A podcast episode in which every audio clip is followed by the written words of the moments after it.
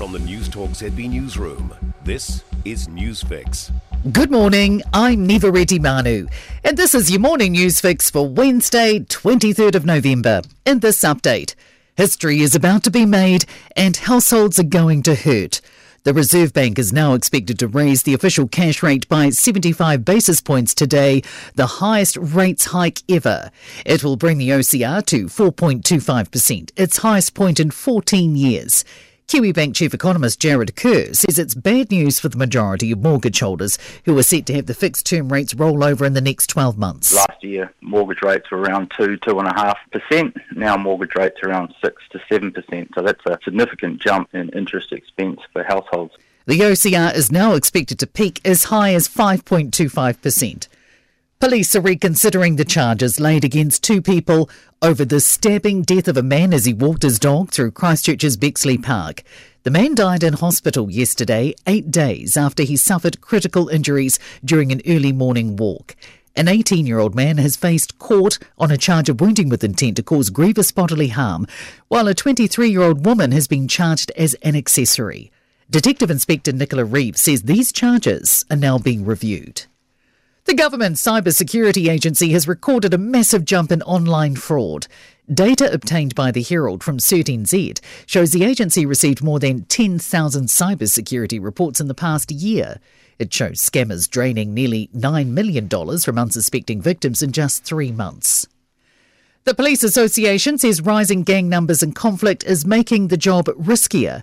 The multi agency national gang list is more than 8,300 people who are patched or prospects.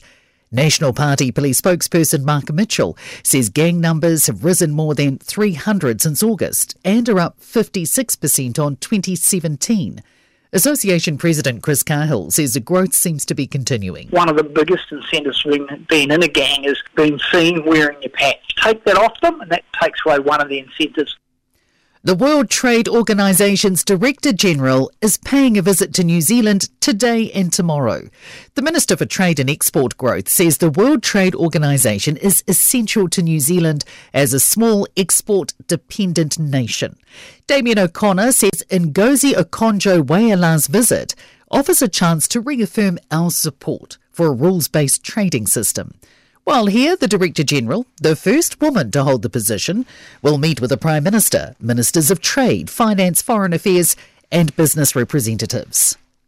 Backlash continues against FIFA over its decision to block several European team captains from wearing pro LGBTQ armbands. Seven teams were set to participate in the One Love campaign, but that came to a halt after FIFA's threats to yellow card participating players.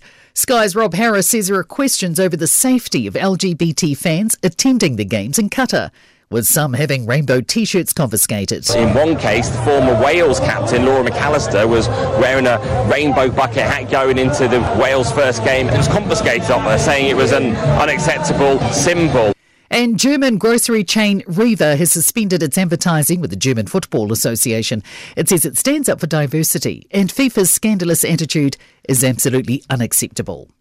In sport, Saudi Arabia have stunned Argentina and the footballing world with a 2 1 victory at the World Cup. The loss is Argentina's first in 36 matches. India and New Zealand have tied their rain hit final 2020 cricket match at Napier, courtesy of the Duckworth Lewis method, meaning the visitors take out the three game series 1 0.